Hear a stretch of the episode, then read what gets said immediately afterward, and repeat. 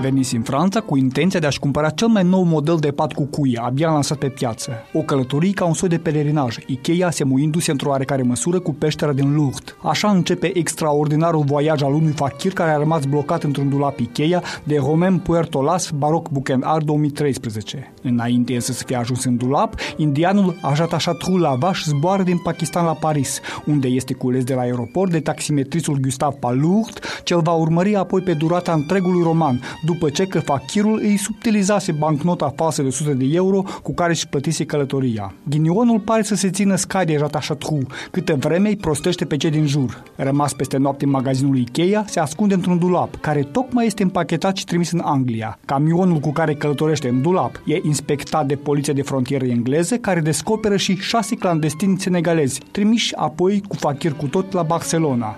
În aeroportul catalan la Baș se ascunde în geamantanul Vuitton al actriței Sophie Morceau și astfel se pomenește la Roma. Aici sare într-un balon cu aer și ajunge în Marea Mediterană, de unde e pescuit și adus în portul Tripoli. Abia când face prima faptă bună, îi oferă o sumă frumușică senegalezului Viraj cu care acesta se revină acasă cu fruntea sus, destinul se întoarce cu fața la Fakir. Se rupsese blestemul, în sfârșit. Dacă se gândea bine, fusese șansa lui. Făcuse vreme de nouă zile un voiaj extraordinar, un voiaj interior din care învățase cum poți deveni alt om, doar uitându-te mai bine în jur. Nu în ultimul rând, și cititorul este invitat să privească cu alți ochi realitatea, iar această schimbare de optică transformă scrierea lui Romain Puertolas dintr-un roman de aventuri într-unul de moravuri. Pentru Radio Europa Liberă, Emilian Galaicu Păun.